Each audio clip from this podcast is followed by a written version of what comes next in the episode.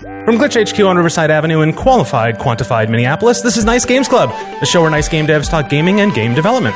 I'm Martha McGarry, and I make nice games. I'm Steve McGregor, and I make nice games. And I'm Martha Croy, and I too make nice games. In this week's episode, we talked to games user experience and analytics researcher Nick Van Meeren to talk about the role of data in gaming what it's like to work with the numbers. Nick promises this episode will be, quote, boring as hell. And so, if everyone's ready, let's start. Hey, Nick. Hello. Welcome to the program. Thanks. Thanks for having me on. Yeah, um, you are, of course, a, a fixture here at Glitch as one of the co founders. Mm-hmm. Tell us about that. So we started Glitch when we were undergrads at the U. I don't know. You've already interviewed Ava, right? Yes. Yeah. So do you want me to recap all of that? I mean, we got some time. You can no. All right. I'll give my version of it. Okay. So- Not interested. not interested. Yeah. So we started Glitch as an undergrad group um, at the U of M Twin Cities, and it was named something very different at the time, which Yes. Steven remembers. Tapone Gaming. Every time you Very guys, catchy. whenever someone mentions that old name, you kind of all roll your eyes. You're like embarrassed It by was it. not a good name. It was a bad name. It was very nice. Those were to dark switch the name. days. Yeah. I mean, it was just explaining that name to anyone. I know, It right? was the worst Yes. thing in the world. No, no, it's Tapone. No, Tapone. This is how you spell it. Yeah. yeah. Yeah. Yeah.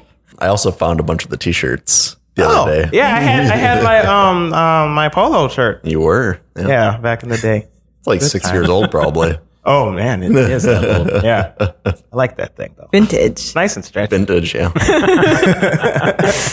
so I graduated just as the group was getting going. So I served as the advisor for the group Oh, for a long time. I didn't know that. Yeah, 'cause Nice. th- everyone else was like two to three years younger than I am, Mm-hmm. and still, yeah, Bunch of babies. bunch of beebs. Mm-hmm. Um, but I s- like I every day after work I would work on glitch work. It was fun. Like it was generally just very fun to work on. So when we decided to kind of keep going with it after undergrad, like after everyone had graduated, um, that was on kind of the founding group. Um, like we were all still happy to work on it. Yeah. Yeah, and now we are where we are now in Glitch in Glitch HQ. Glitch Yeah. Glitchic. One word, one word. Yeah, one word. Got to pronounce it all as one. Yeah. But outside of Glitch, you, you know, have gone on in your studies Mm-hmm. and, and for, to this topic. Yeah, and I mean, it, if it wasn't for Glitch, I would have never known this field existed. Yeah. Um, like we were at PAX four, four and a half years ago, and we went to a panel on like player toxicity. Uh, so there was somebody from Microsoft, somebody from Riot, researchers from like four or five different companies, and they all had kind of these experimental psych backgrounds, like human factors and psychology backgrounds with their PhDs or masters and studying how people behaved in these games in order to just enhance the experience for everyone else. Mm-hmm. And I was never exposed to that route, that mm-hmm. career route at you, because everyone is a clinical psychologist Okay. in the psychology department or Yeah. social psychologist with like a very sta- standard academic route. Mm-hmm. Hmm. Once I met Davin Pavlas from Riot, who has like kind of served as a mentor for a while, mm-hmm. I just tried to figure out how I could pursue this career with my five years of research experience at the time. Like I had, it would obviously translate. I just didn't know how at Right. the time. Mm-hmm. Yeah. So maybe you can describe the field as sort of as succinctly as you can for the listener who just may not know about this at all. Yeah, so there is generally a large group of people employed in the games industry that study how people play games, um, whether it is by playtesting with them, uh, developing analytics tools to study like large swaths of player behavior, or helping out designers with more of the psychology of why to design certain ways. Yeah. Um, and this is kind of all lumped under the terms of UX research or user experience research, games user research, data science, analytics. A Uh, whole bunch of stuff. yeah, there's a. All of these people generally have a very similar goal, uh, and that's to understand players better so that they can improve the the game and the user experience. What I find really fascinating about this topic is that like you're looking for the science behind the game design, Mm-hmm. which I mean, a lot of times when you're designing things, you kind of just going off of your gut until you get people to play test it. And even then, you're going off your gut because maybe somebody says, I don't like this. But like, you're like, do you really not like it?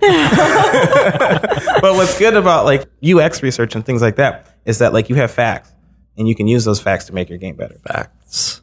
Well, yeah. There's a lot more evidence to support it when you have Yeah. like scientific Right. studies backing you up. Well, that also requires you to take what is essentially qualitative like um, evaluations and turn them into data. Yeah. Right. Yeah. It's all of it's all about understanding what your data means to that person and what assumptions you're making by like taking different conclusions away from it. Right, right. Which is just by doing research for a long time, you tend to start to understand like when you're making poor assumptions with the data you have and the research methods you've used and just what conclusions you can draw from different types of data. And you've been in, so you've been in this field now for a couple years, mm-hmm. and big milestone today, right? Yes, yeah, I got the email from the U that like very non-excitedly like you're you got your masters. now you can catch all the Pokemon. Not all of them though. Oh yeah, all right. Don't have the foot yet. Ah, you gotta get that. Yep. yep, that's the next milestone. The milestone. FUD is that how you? That's how you pronounce it. I always pronounce it Pahada. That does sound better actually. Yeah. Pahada. It's got a rhythm to it. Yeah. You're both about wrong. it. It's FID. I love it. So I, I'm curious, like, what kinds of tools do you use to collect the research that you gather? Uh, I'm sure there's a ton out there. yeah, there are just a lot of different basically metrics you can gather on player behavior. It really depends on what you want to learn about the player as to what method you should use and what method you should collect data with. Okay. In the talk I gave at GlitchCon, I have a whole slide, con- like just three rows of different types of methods you can use and data sources. Oh dang. Um, we definitely should put that in the show notes. yeah. Yeah, yeah. I'll, I'll just name off a few of them. Yeah. Um, focus groups are one of them. Um, Okay. I think you've had Hannah Murphy do this for Metro Nexus, That's right? right. Uh, she conducted a UX focus group for my game a couple weeks ago, and uh, we actually want to have her on to sort of maybe debrief our listeners. Uh, and because I, I got the presentation from her a while back, and it's really enlightening when you see that kind of approach to what you had been doing. It's just playtesting up to then, but to have a little bit of a formal Yep. kind of setup for it, it, it uh, unlocks a couple of things that you wouldn't have expected. And I'm I'd love to share that with the listeners. Yeah, yeah, I haven't done a ton of focus groups. I've generally done more one-on-one work, but it's definitely very useful for all the multiplayer games Yes. locally. Oh, yeah. You can't just do interviews. So Right. Well, with games group. like ours, like even Fin- Fingeance, which has a really solid single player mode, you it's a four player game Right. by design. Yep. So four players is is is, is your one on one. Yeah. You have to Yeah, have that that's much. true. Yeah. yeah. yeah, So you need you like you need data to get any mm-hmm. you know any information. And that's where Yeah. focus groups come in. Mm-hmm. It's kind of cool too to like have someone else be running the focus group because it's like so so often when you're playtesting, like it, you feel like you're influencing how the person responds because they're oh. like, "Oh, I don't want to hurt your feelings." Yeah. yeah, yeah. And even just your interactions with that person are different because you have created it. Mm-hmm. Yeah. Someone who has a level of separation from it will definitely be a little bit more objective with the questions that they ask. Maybe stick to the script a little bit harder. So I get thrown for loops by things players say, and then I'm like, oh, let's explore that. But like that that's because I'm interested in it, right? It's not it. It then kind of impacts their playtesting experience and kind of makes. So it's yeah, you are not a very good researcher of your own work, Right, like, yeah. For certain, like as, as dispassionate as you can be and as much practice as you have, um, you want someone else to do it. yeah, ideally.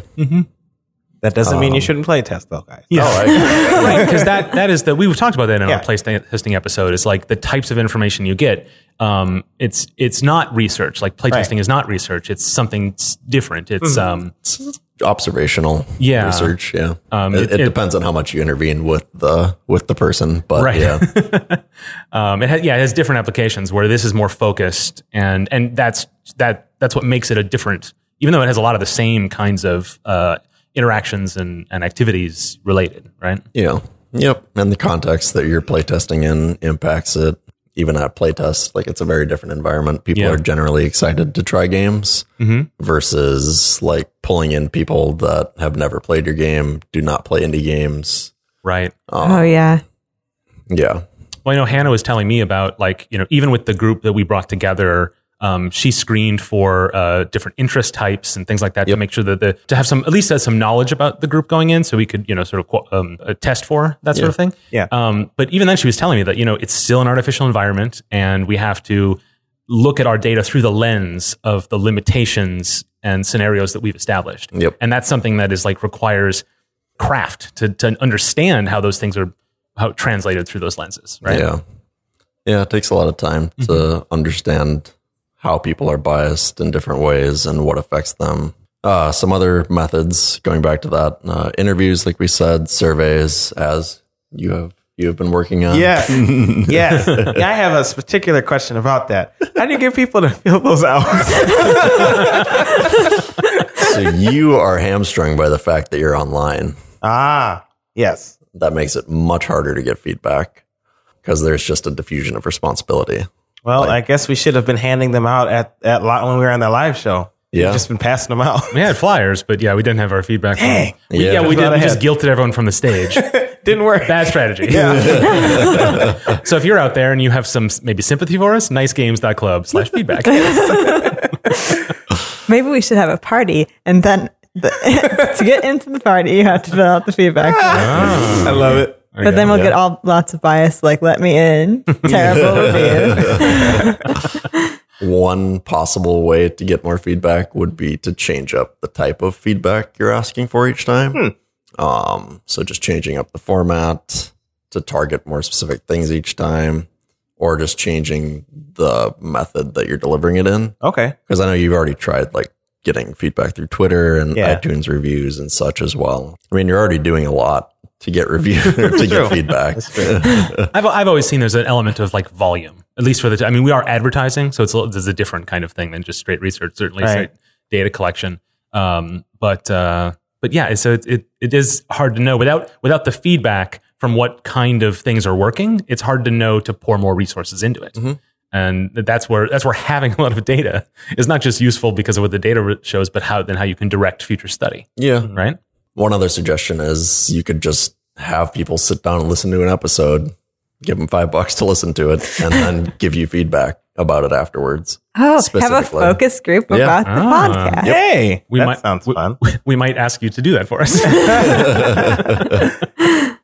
Yeah, that would be one way because then people are more like involved at that point. Yeah. There's Yeah. money on the line. That'll get them to Yeah. do it. Yeah. And that goes into all of the psychology of incentives and how people like generally need some incentive to do anything. but then it's different when you're doing like um, analytics or just data collection from normal player use, Yeah. right? Yeah, yeah. So analytics are another type of uh, data you can collect on player behavior, and it's generally constructed by basically putting tags into your game at different points, and it basically instructs your game to send a little tag to a server about what that player did at that time.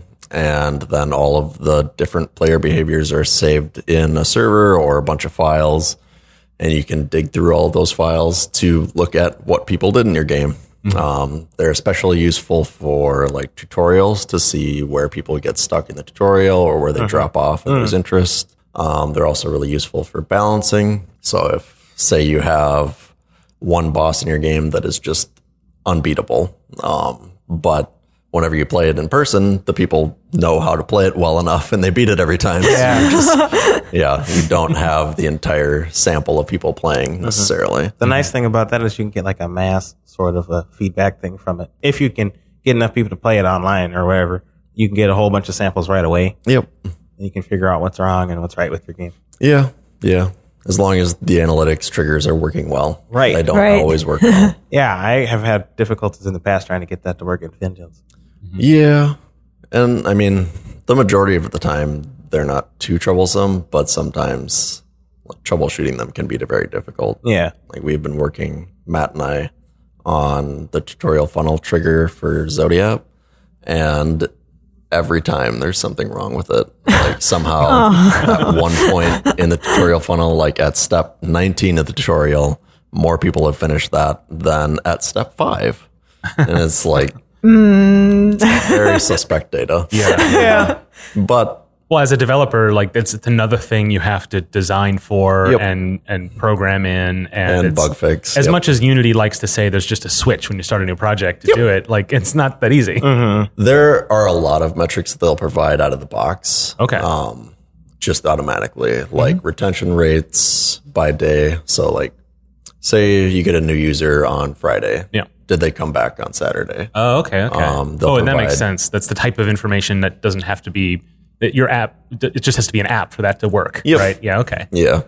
They'll provide like the number of active users, how much money they've spent, uh, different things like that. It's the when you get to customizing it for your game, Right, It right. takes hmm. a lot more, a lot more work to get mm-hmm. it to work right. Which makes sense because it has to integrate with however you have coded it, which Yeah. Yep.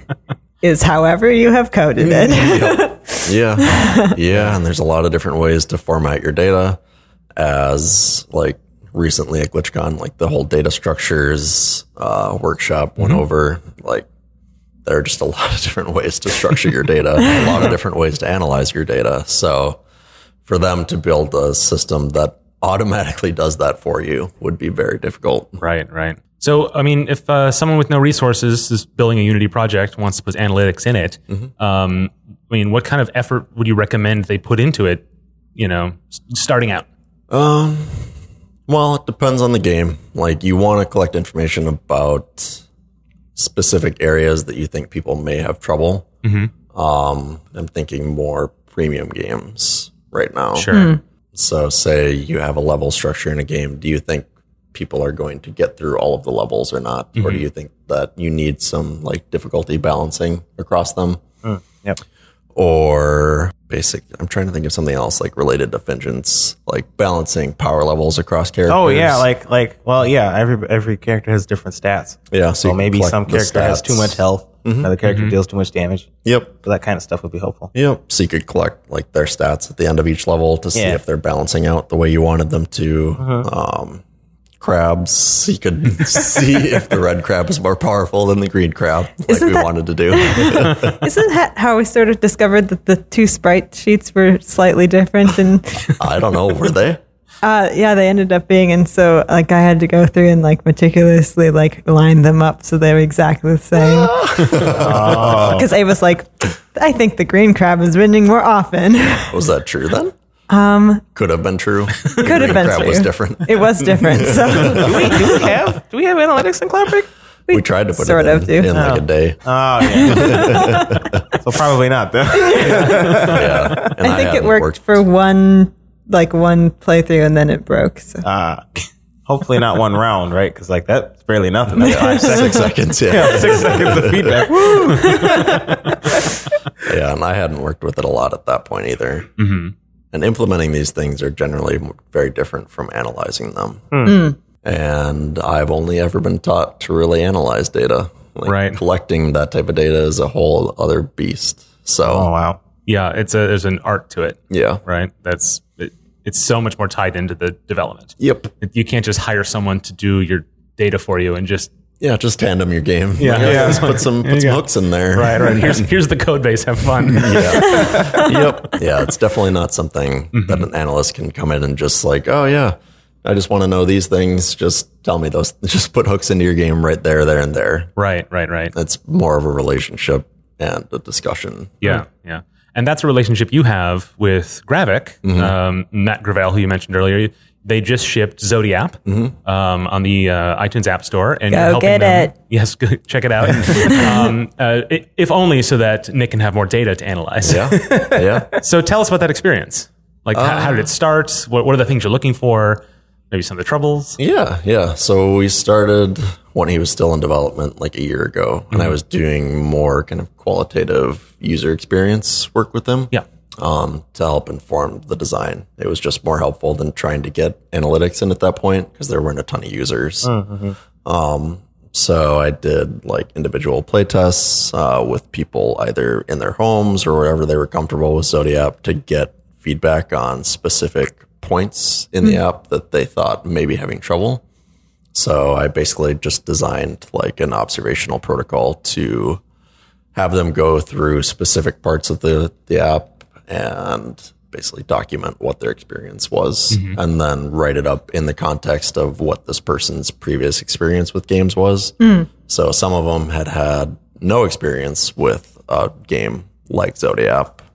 So trying to write up their report in a frame, like in that frame Yeah. versus somebody who plays mobile games on a regular basis. So we did that initially. And then I think it was like a couple months later, they were doing a soft launch of the app and they wanted a report on just the health of the soft launch. Mm-hmm. So we computed a bunch of different like general mobile metrics on the game, similar to like the retention rates and such sure. that I mentioned earlier.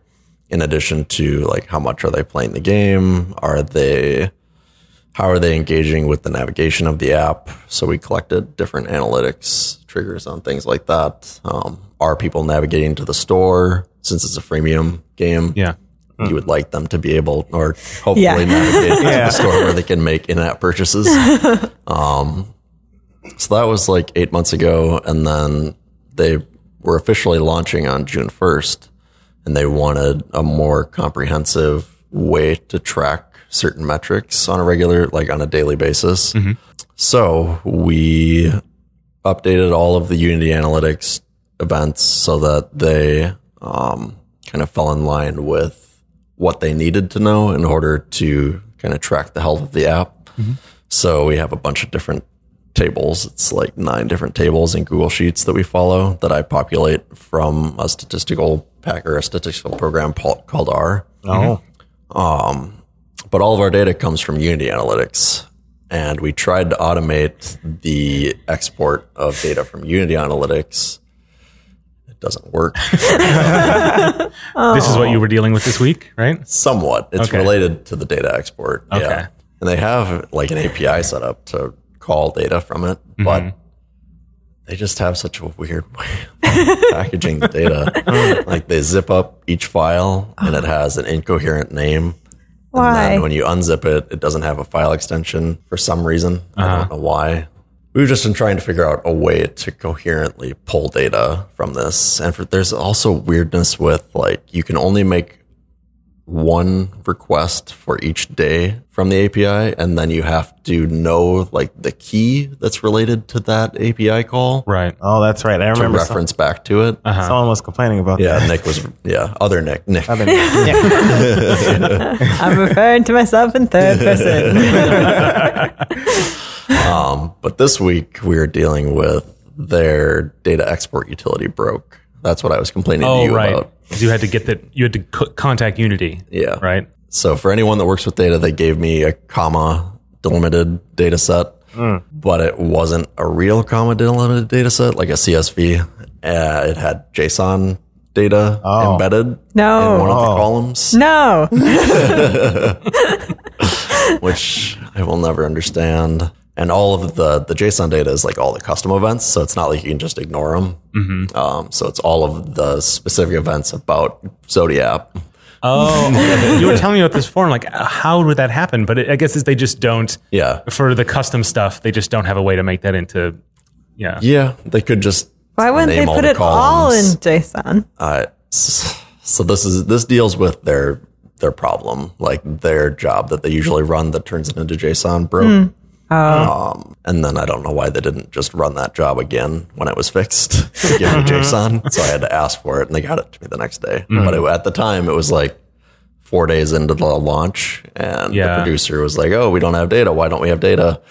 Oh, right, right, yeah. I think a lot of times when, as indie devs, when something breaks, you it's really easy just to go in the corner and cry for three days. but you know, sometimes there's a producer involved and they, they mm. need it now. Yeah. So- Yep. yeah. But you had said that the people at Unity, you know, I mean, it was a problem and they were kind. of, It was kind of all their fault, but like they were nice about it, right? Yeah, they were not, yeah. not too bad to work with. Yeah, they've always been very nice with this service because I believe it's still in development in Yeah. Unity. And it's not deployed as like a service you can buy yet. So I think they're still trying to refine it Okay, and okay. want to make it better. So they, I mean, I'm sure they welcome like you know feedback from people who are employing it. Yep. Yeah. So hopefully it stays that way. Yeah. They're nice about it. yeah. So uh, that leverages the thing that I know you're most interested in is the the quantitative data. Um, can you maybe describe sort of the types of insights you'd get different from quantitative versus qualitative data? Because I think for indie devs, even when we do try to collect information, like we try to get our feedback form, or when I do the small scale tests that Hannah did for me, that's all mostly there's data there, but it's mostly qualitative, mm-hmm. and so there's a lot of interpreting you have to do. But it also can have some really specific insights that come directly from users. With quantitative, it's totally different. What are you looking for that's different, and what like what do you ignore, and what's you know just what's different about it? I generally think qualitative data is much more useful in the development cycle.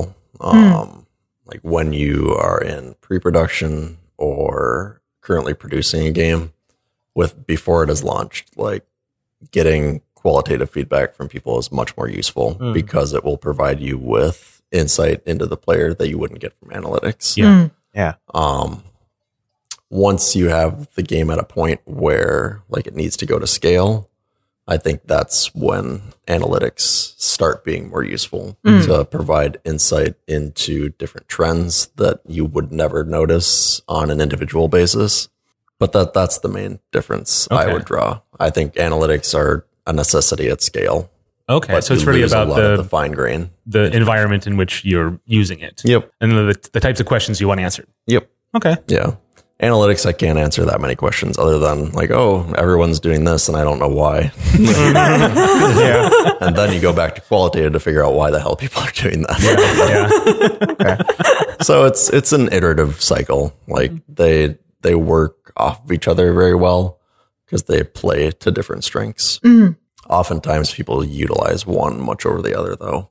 Like people are just generally trained in one discipline over the oh, other. okay, okay. Oh, sure. um, based on where you were trained as a researcher, Mhm. which is changing over time. Like mixed methods is something that has become much more popular over the past like 20 to 30 years, where research employs both methods in tandem. yeah, When it's just much better overall. okay.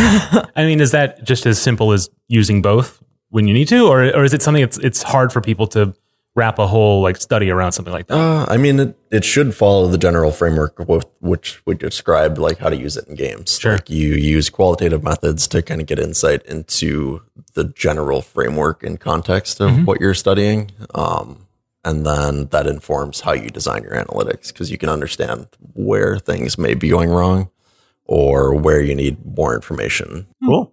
Yeah. Instead of just kind of shooting from the hip. Yeah.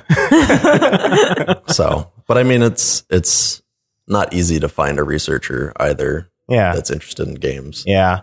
That's there are true. not a ton of them. no, there aren't. Yeah. I know there's like a whole UX um, track at GDC. Yep, which was very well attended. So it's definitely getting more, more and more popular. I slipped into a couple of those. They were Yeah. pretty interesting. That was new this year, right? Mm-hmm. Oh, it was a, oh, the whole track was okay. Yeah. The year I did go, there were some. I guess there wasn't a track about it though. Mm. Okay. Yeah, Yeah, there's always been some. It isn't every year they do a big data session. yeah, Um, yeah. Uh, So there, It's it's always been of interest to a certain audience in the in the industry. But yeah, talk a little bit about that. Like you know, when you decided this is what you wanted to do, like uh, in your education, how did you how did you find that? Like how how were you able to get the education you needed and the attention for the work you wanted to do? it was tricky because I had worked with grad students prior, and I knew I needed more. Well, at least all of the mentor examples I was working off of had PhDs. So I was like, oh well, time to get a PhD then. um, so it was very motivated by that. Like just the the examples I saw in the field all had PhDs Hmm. that were in like leadership roles and such. Thus, I just sought to get more research experience while staying connected to Glitch. Mm-hmm. So I looked around at the U, I looked around at some other schools around here, and basically interviewed my advisors. Like I, I felt like I was interviewing them. Like, I was going to choose the one that I wanted. Yeah, Um, because I knew how important that was to grad school itself yeah, because your whole degree is decided by one person essentially. Mm. Um, and your trajectory is decided like what research you're going to be working on. So Yeah. once I found my advisor, Keisha, um, who was very interested in like the research I proposed and was doing uh, related work on interactive learning um, with climate change, Oh, cool. simulations and visualizations. She was just very supportive of me kind of taking my own route Yeah. and finding my own research projects to work on, which is something I didn't really get any practice with mm-hmm. at the VA Medical Center when I was doing research. Mm-hmm. Like I was working on somebody else's research projects the whole time and somebody else's questions. Right. Yeah. So that was the beginning of it. Mm-hmm. It's just, yeah, I knew I needed to get a PhD and I wanted to do it somewhere that I would enjoy my five years there. Yeah. Yeah. And you're halfway there. Mm-hmm. That's good. Yeah. Yeah. I was fortunate to find my master's thesis project with the Historical Society. Mm-hmm. Like I randomly met the person who made the augmented reality game there, and mm-hmm. they had been collecting analytics on it for like two years, but didn't have anyone to analyze the data. Oh. It was like So a that was- perfect meeting then. Yep. Like you needed data and they needed someone to look at their data. So, Yep. wow, I I had no idea what how serendipitous that was. Yeah, it was. I think we had like an event at the VR lab in Rapson. Oh, like, okay. Oh, yeah. Oh, that's Aaron. right. and she just happened to come out to that event and i happened to be like helping her with her headset during that so it was very fortunate that i got that experience and now we'll be working on the project with tpt soon mm-hmm. so So yeah, Glitch is doing a couple of games projects for TPT, the local PBS affiliate, Mm-hmm. and uh, and you're going to be there to you know design research around that's- the games That's great, Yeah. like from jump, which Yep. is that's really exciting. Oh, man, that's yeah. so cool. Wish we had design vengeance from the start. with analytics. oh, that is great. yeah so, So how that'll does- turn into my dissertation and such Oh, okay, that's great. Um, so, how do you think um, having that ability to to think about those things at the beginning of a project, how does that influence game design? I generally have the opinion that it shouldn't influence the game design at all. Okay, Um, I would prefer that the game is fun Mm-hmm. first, Yeah. and then afterwards, like I step in with like this is how people learn this topic from the literature, and this is how we're going to measure whether people are learning that topic. Mm-hmm. you have kind of a naturalist view, like Yes. uh, stay out of the of, Yep. of that arena. That's Yep. interesting. Yeah, I'd have to agree with that. It makes a lot of sense to me to mm-hmm. because if you go if you go too scientific on it, like you're gonna you're gonna lack like some of the soul of a game, you know, Sure. in a weird meta way of looking at it. Yeah. I mean, there's there's many examples of it going completely wrong by Yeah. taking that exact approach, Oh, where okay. it's too much of like the educational standard Yeah. from the outset, and mm-hmm. not enough gameplay design. Right. Right. Right. Right. Yeah, a lot of teachers like they they want to make a game and they're like, "Oh yeah, I could do this. I've I've I've analyzed how students learn." And so they try to make a game and it's just like not any good because of that, I guess. Well, I suppose that approach. I mean, like uh, there's other things that can cause you to have a results focused design, right, rather than a, a process oriented. Yeah. Um, I think those are the right buzzwords. I'm not sure, but you know, can uh, lead you Quiz to later. Yeah, yeah exactly. but you you you know you want to be there early in the um, the software architecture part, right? Yep. So that you make sure that those programming is designed to facilitate that kind of data collection and mm-hmm. and uh, in an efficient way, Yep. right? Yeah, and there's somebody in Florida that's kind of been pioneering that work with how to study player behaviors to better understand whether somebody is learning something in a mm-hmm. game or not. Mm-hmm. And her name is Valerie Shute. She termed like coined the term stealth assessment, which everybody laughs at when they hear it. I'm like, I completely understand. I remember you brought that up and I was like, "Ninjas? Yep. Are they teaching us this?" That's awesome. Yeah, so that's the framework that I'm going to be using. And it generally, like, they've used it to study how people learn problem solving in Plants vs. Zombies. Mm-hmm. They've used it to understand how well people develop uh, physics understandings or an understanding of physics in World of Goo. oh, Oh, interesting. So she has two papers out on those two topics, and it's very interesting. I would like to get her here to talk about her work. Oh, I would love that. yeah. That would be awesome. Yeah. yeah. And it's generally, I feel like it's giving games like it's providing evidence that you do learn in games in general. Like it's not just educational games that you learn Right, in, right. um, because they're kind of retrofitting these entertainment games with these kind of goal or the the assessments and showing that they do have an impact on like traditional problem solving measures and such. Right, right. If you play this game and such, so Yeah, yeah. The the pro, we talk about this a lot around here. The approach to e-learning is very often just taking curriculum material and then putting Gamifying and it. ga- you know, putting Yeah. wrapping it around Right, it, yeah. rather than using like gameplay to teach concepts, which is something we're all very excited about. It's really hard to explain, and it's even harder to pitch. yep. Uh, to, Well, to frankly, it's hard to do. Yeah. It's not. A, Yeah. it's not an easy. I was leaving that part out.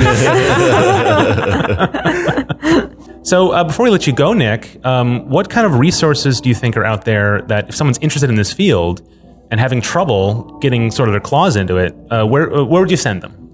The most useful thing for me so far has been the Games User Research SIG of the IGDA. Mm-hmm. Um, they've been a very supportive community, a very friendly community. When I went out to their conference two years ago, and it runs right alongside GDC. So Oh, if you go right. out to San Francisco, it is hosted like a mile away from it usually. Yeah. And it's a pretty small community. It's like 300 or so people that go every year. But yeah, it's just like it's a nice introduction to what you can do and who has been doing it for a while. What are their backgrounds? What do they do? What are the what are the big companies doing for research? Um, what are some of the more indie kind of consultant teams doing for research on games? Nice. Yeah. Cool. And people want to get, to get in touch with you to sort of maybe learn from your learnings, right? Yeah. How can they do that?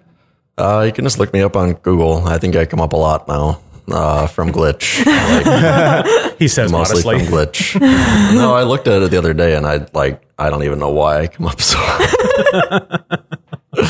so just my name, uh, Nicholas Van Mierten, or you can go to Twitter, Nicholas VM. What else? What other suggestions do you have for people to get in touch with me?